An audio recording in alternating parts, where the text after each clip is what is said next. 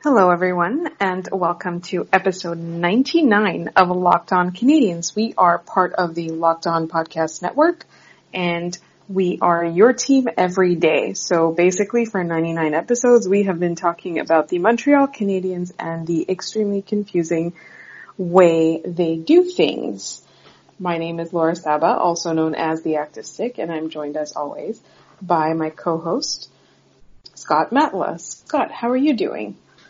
I am doing well. I'm a little bit nervous about the night ahead because games against the Capitals are always a little bit nerve wracking for any number of reasons. And with Alex Ovechkin chasing a major milestone, it concerns me a little more that a team he always shows up to play against, um, is going to be in front of him with a major milestone, uh, potentially there for his taking. I think the way to deal with this, to be honest, is a few years ago I actually went to a game with the Washington Capitals uh, in Montreal at the Bell Center, and the, the, the Canadiens were pretty bad that year as well.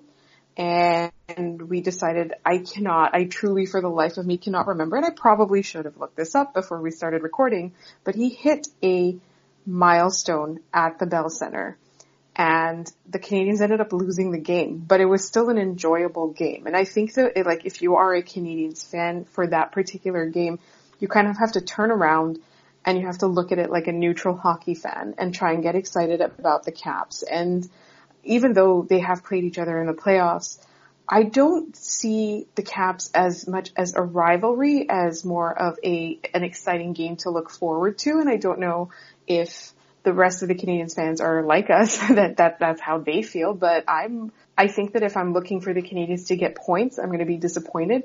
If I'm looking for, for a fun game from the Washington Capitals, I think this is something that would be exciting to tune into. I don't know if that makes sense to you. No, it fully does in that I'm not expecting the Canadiens to win, nor do I kind of want them to at this point. It's more that I would like this team to show some pride and some backbone in a game. I don't care if they lose 3-1 or like 4-3 as long as they play well for all 60 minutes and they haven't done that in weeks. I want to say like I'm struggling to think of the last game where the Canadiens put together a full game effort and didn't collapse on themselves and I'm struggling the Capitals typically bring out the best in Montreal and they tend to play well against each other, but after the game against Detroit and the previous week where they just could not help but trip over their own feet, it, this kind of game feels like it could be an absolute rout where, you know, the Capitals just run away with the game. Like Montreal might score one or two goals and then it's just going to be all Capitals as the momentum shifts. And my biggest worry about that is this team just beating itself up over everything and struggling for the rest of the year. It's like, we know they're not going to win a ton of games, but some pride would be nice. Look like your team has a soul and a backbone, not, you know, lifeless zombies on the ice every single night. Absolutely. And that's, that's not what I'm advocating for when I say I want an exciting game from the Capitals, but I'm gonna, uh, you know, you want the Canadiens to try and get it together because even though their season is over, and I have to provide a disclaimer to, or disclosure to all of our listeners. We are recording this before dinner time on Wednesday, early evening on Wednesday in Montreal. So right now the roster, we haven't had any trades. The last trade that we had for the Montreal Canadiens was Marco Scandella, but we'll get to that. What I'm, what I'm about to say is that like tonight's roster, um, yes, tonight, by the time you're listening to it, it's Thursday morning. So tonight's uh, roster seems at the moment, it seems to be like the same one. So, and this seems like what they're going to be going into next year with the exception of, uh, a, a couple of UFAs, Kovalchuk included. And so you don't want this team to just sort of lose, lose their ability to play. I mean, I don't think it's been there, but you don't want this team to just give up on trying to improve their, their defensive play uh, for the rest of the season, for the remainder of the season. I think in this, at this point, because they are not bad enough to win the lottery, what they need to do is they need to try and improve upon what is ailing them anyway. So, but I do want to see an exciting game from Ovechkin and I do want to see something that at least, you know, we'll be able to say that was a good game that we watched and, you know, not, not, not a snooze fest from the Canadiens. Yeah, I think, uh, I, I don't know. I think that's fair, don't you? Just give me a little bit of hope that things aren't this crappy all the time. Like, we know in our hearts that this team isn't always this bad, but they're doing their best to make sure that we actually start to believe they are. It's, it's almost miraculous watching this team sometimes play so well and then just flip a switch and they turn it off. Show improvements on things. It's like, like you said, work on the things that need to be fixed going forward, whether it be the power play or some of the defensive issues or even swap around the pairings to find something that works. Now is the time for the Canadiens to get experimental, more or less. If you lose, you have a better chance at drafting a generational talent from your own backyard. And if you win, cool. Now you know what works for next year. You're in a no lose situation with this unless you do nothing and you stay the course, which has gotten you into this mess in the first place. So, um, there's a lot that can be done. It's just whether or not the team can bring itself around to actually doing that right now. Agreed. And speaking of bringing themselves to do things right now, we have an email that was meant for our mailbag, but I think we want, we need a little bit more time to discuss it. So we're going to take a full segment next. I just want to remind everyone before we go to our next segment that tomorrow is our big 100th episode and it, since it's a Friday episode, it's going to be a mailbag one. We've already got some list some questions and we're very excited about them and we want it to be a supersized extra special episode. So please send us your questions. You can send them to us uh, at lockedoncanadians at gmail.com which is where we got today's question. And you can also send them to us on twitter by hitting us up at lo underscore canadians. You can find scott at scott matla. You can find me at the active stick. And we're going to be recording the mailbag episode after the Canadiens game against the Caps. So up until that point, please send us any questions that you might have about the Habs, about hockey, about whatever's going on uh, in the trades, I guess, on the trade market by that time, about our lives, about your lives, about advice, about food, about anything. We like to hear from you and we like to answer your questions and often we get a pretty good mix of hockey and pop culture slash food opinion questions and we're so excited to answer them. So don't forget to send us questions for our 100th mailbag. And we're going to come back with one of the questions that we thought was too lengthy to deal with tomorrow in just one moment. So as we mentioned, we've been soliciting mailbag questions for our 100th episode, and we received an email from a listener that we wanted to take a little bit of time to discuss because we thought it was going to take quite a bit of time to get through. I think it's a very important and legitimate question to discuss, and we didn't want to sort of skimp on it uh, in our mailbag episode. So Scott, if you would be so kind as to read the question or the email, I guess, like what what our listeners' thoughts are. So the question comes and says, so I'm curious to hear other people's opinions on this since a lot of Habs fans are frustrated, understatement, with being stuck in mediocrity and I feel like this is a big reason why. Why hasn't Marc Bergevin shaken up his scouting staff? A lot of people are frustrated with him, myself included, but we have to give him credit on certain things like his ability, like his trading ability. One, I personally think he lost with the Drouin trade, but besides that, he has a really good record, which up for debate, but I do mostly agree with that. And he, uh, the email goes on to say, I'm not sure if it's Trevor Timmins that has the final say or Marc himself or someone else in the scouting department, but we can't draft. Obviously, it's early to say anyone from the 2018 and 2019 draft is a bust, and they're all still very young and have plenty of time to develop. But really, we can't draft. This is a problem, and if it's fixed with and with how good he does with trades for the most part, we could potentially have one or two of those key pieces we are missing going forward if we had properly scouted in the past.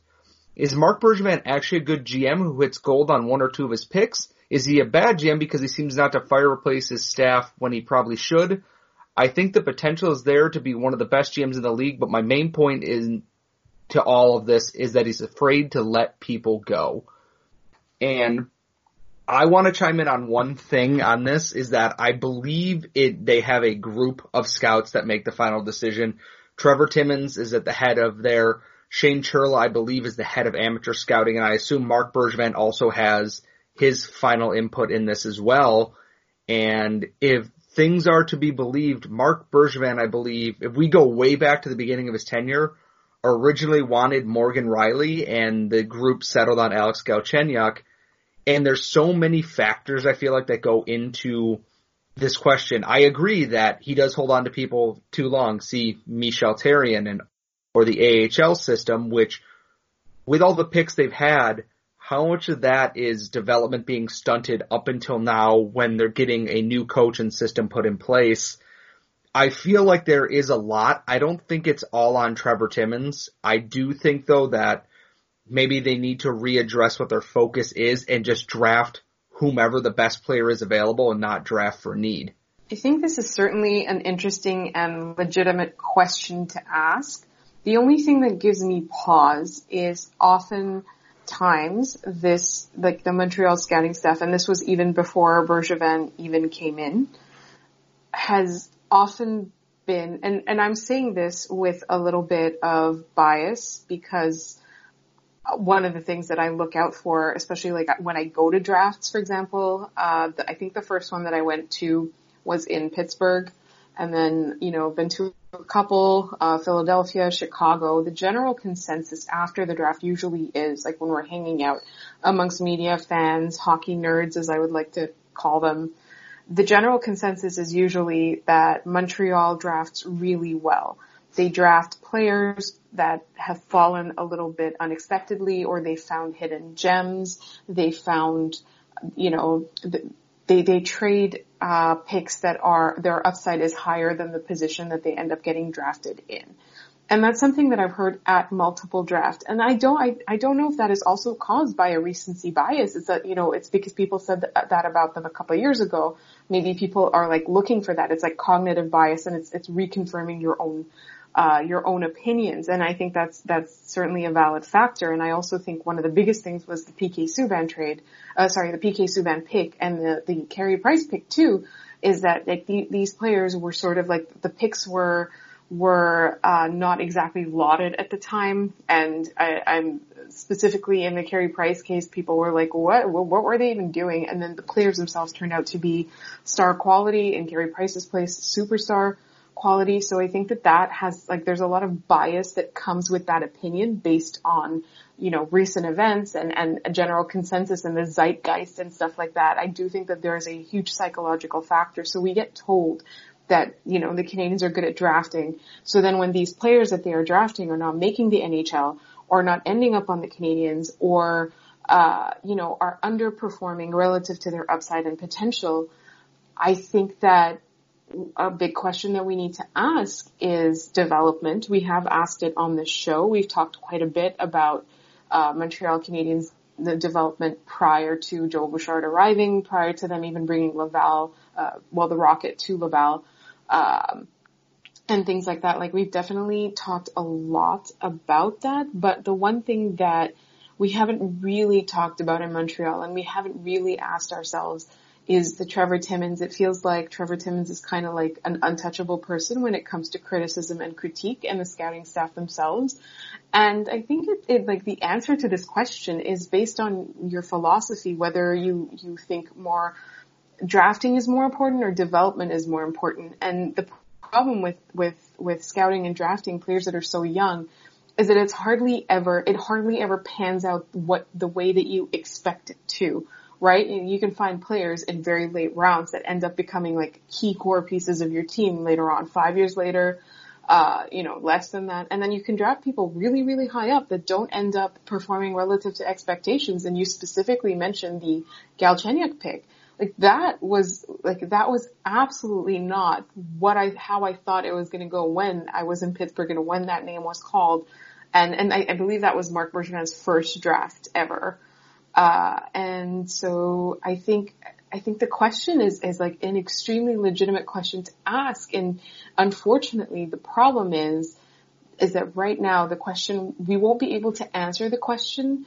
because they've changed so much in their lower levels in the you know in the in in, in the AHL and so on. So we're not going to be able to answer that question for like another couple of years.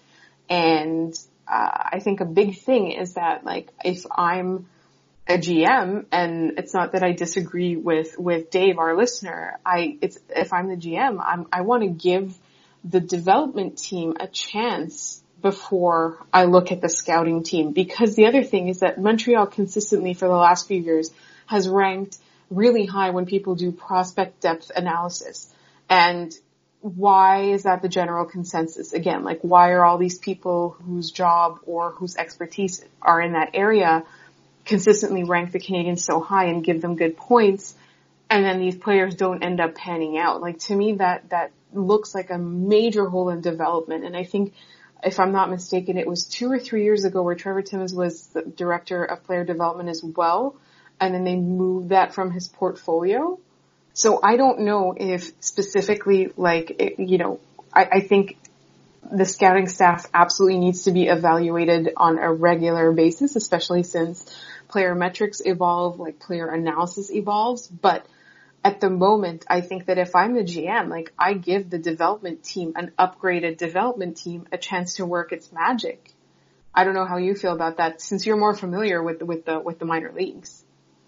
I think that a lot of it has, you need the three tier development system for prospects who aren't quite ready for the AHL. We look at what the Leafs have done with their ECHL club and how people graduate up and continue to go and build. Montreal hasn't had that pretty much ever. And the AHL guys are fighting for space. We need to find your balance between veterans who know the league and young players. And at the same time, understand that not every draft pick is going to be a hit. Drafting is a crapshoot to begin with, in that if you hit on two people in an entire draft, you did incredibly, quite frankly. It's rare that you do more than that.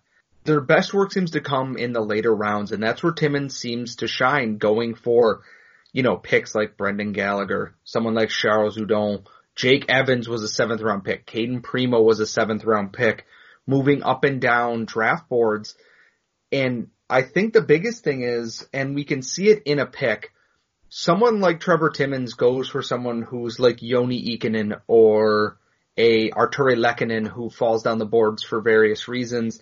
Whereas it seems like some of the more old school mentalities get to pieces like a Michael McCarron or a Ryan Poehling where it seems like they're more of a safe player. The biggest thing is they need to improve their development at the lower levels before they come up and fans need to kind of reassess where things are. Just because someone was drafted in the first round does not mean they're immediately going to save your franchise and it doesn't mean they're going to be immediately available unless you're drafting in the top three consistently, which Montreal is not. If, and this goes back to should the team rebuild, should the team not rebuild? The Canadiens need to figure out what they're doing. So it's like, if we knew the Canadiens were going to miss the playoffs last year and be mediocre this year, should Kotkaniemi have gone back to Finland for another year then and then maybe come over to play in the AHL this year or something similar instead of giving him two NHL years? It's, there's so many variables to it and the least we can do now is we gotta kind of see where this draft goes and how the front office goes. I trust Trevor Timmins to make his picks and so do a lot of people in the scouting community that I've talked to, but it's what the other inputs coming in from other scouts. Is there someone who scouts, you know, the WHL that might need to be replaced? Is the scout in Russia reliable on what he did? And seeing as Alexander Romanov seems pretty great, I'm inclined to believe them on that. There's so many people that feed into this that it's almost impossible to pinpoint one thing without firing the entire scouting staff, which puts you at stage zero for everything. Something I remembered from the Pittsburgh draft actually is uh, the Friday night. So it was the first night, literally the first night of the draft. So they only one round had happened, and the rest of the draft was going to happen the next morning. And I was at a hotel bar with a friend, um, and the Columbus Blue Jacket scouts uh, came out after the draft to like I guess they came to the hotel bar and stuff and I was looking around I didn't recognize them my friend knew who they were and said oh these these are the the guys from the Blue Jackets team and then the next day I found out they'd all been fired en masse, like right after the drafts. And so I think one of those things is that like, um, you could have somebody, you know, you could have these people in place for years for a lengthy amount of time and be listening to them all that time. And then you look at what you did, or maybe you got criticized in the media or something and then all of a sudden you just like clean house. I don't think the, the Canadiens necessarily need to clean house. I think what they need to do is they need to examine their decision making and they need, like you said, you were talking about the best player available, and I think right now for the Canadiens, their their prospect depth is such that in this draft they can afford to really just take the best player available and not have to worry about refilling the goalie cupboard. They don't need to refill whatever the defense or or anything like that because we know that whoever's going to replace the defenseman on this team or whoever's going to replace people up front that's not coming for another couple of years, but it might already be in the pipeline. So, you know, what they really need to do, and they've at this moment got 12 picks, if I'm not mistaken, because the conditional that they got from St. Louis was for next year, correct? Uh, yeah, the conditional fourth is for next year, the second is for this year. There you go. So now they've got 12 picks, and with those 12 picks, they just need to take whoever the best player is available, and they might have too many forwards, or they might have too many whatever. You just have to take the consensus best player, depending on what your scouts think, because trying to refill for a position where, you know, some players develop quicker than others. Uh, the general consensus is that defensemen are held back, or Hannah Stuart thinks that they're art- artificially held back, but for the most part, people think that they take longer to, to develop. People also think that goalies take a bit longer to develop. People think that forwards are more ready to come up to the, to the NHL quicker when you're looking at that, like the drafting decisions that you're making this year are not going to affect your team for so many years that you that you need to take can't miss players. And for me, in my mind, the can't miss player has to be the best player available. Yeah, that's my drafting strategy. Is if you're not picking a surefire like elite person at your pick, you take the best person available. I don't care if you need a centerman if there's a 50 goal scoring winger there, you take the 50 goal scoring winger. You need a left defense, but there's, you know, an elite center available, you take the elite center. You pick whoever's the best player there. That should be as simple as drafting is. And then as you maybe get into other rounds, like Marc Bergevin has enough picks in this draft that he can swing for the fences on a bunch of picks. Do it. Honestly, what's, and if they don't turn out well, guess what? You just don't sign them. It's as simple as that, honestly. Agreed. And so speaking of the best player available, we are actually going to turn our attention to the best uh, staff member available. And in our final segment, you're going to have to continue listening to hear what our not so radical but kind of out there idea is for fixing this team in the nearer future. And that's coming up right up next.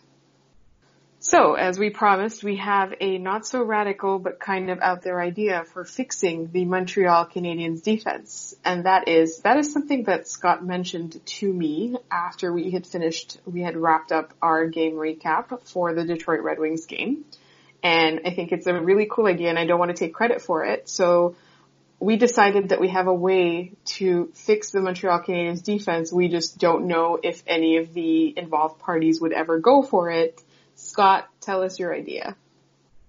So, as many people know, Guy Boucher was the AHL coach for a long time, and then Montreal, kind of blocking him with whomever was the coach at the time, allowed him to head off to Tampa Bay, where he put in a very good, or at least prominent system until he was fired. Then he was out of the game for a little bit, and then he was in Ottawa, I believe if there wasn't something in between there, and then eventually, because the Senators are run by a maniacal madman, he was eventually fired from there, and now I believe he's either working for TVA or RDS as an analyst between periods of games.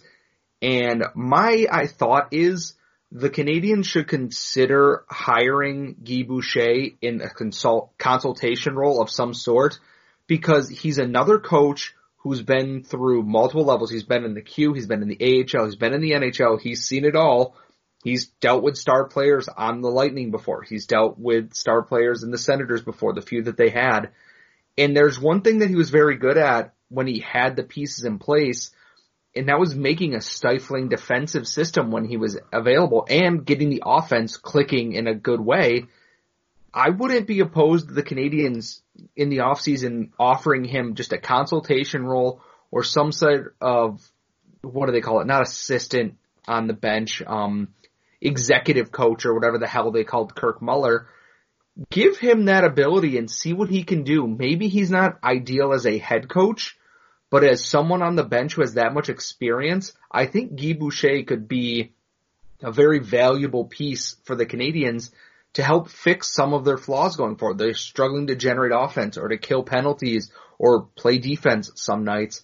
What's the worst that could happen by seeing what he has for input as a coach? So I'm all for that. It is a little bit, the reason it's a bit outside the box is because this guy has so much head coaching experience that, but the problem is, you know, sometimes like players, uh, sorry, coaches who are so great at the AHL level, it doesn't often translate to the NHL level. And we've talked about this when we were talking, when we were talking about Joel Bouchard's readiness.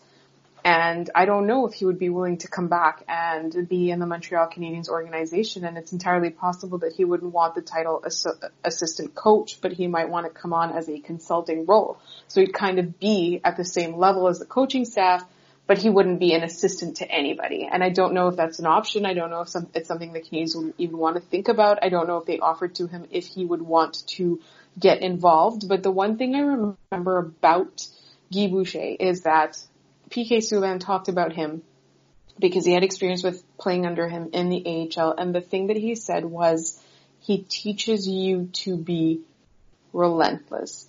And that's something that I think the team, especially on the defensive end, needs because they keep falling apart. They keep scrambling. We talked so many times on this podcast about how they seem to have forgotten how to play hockey, how to play defense.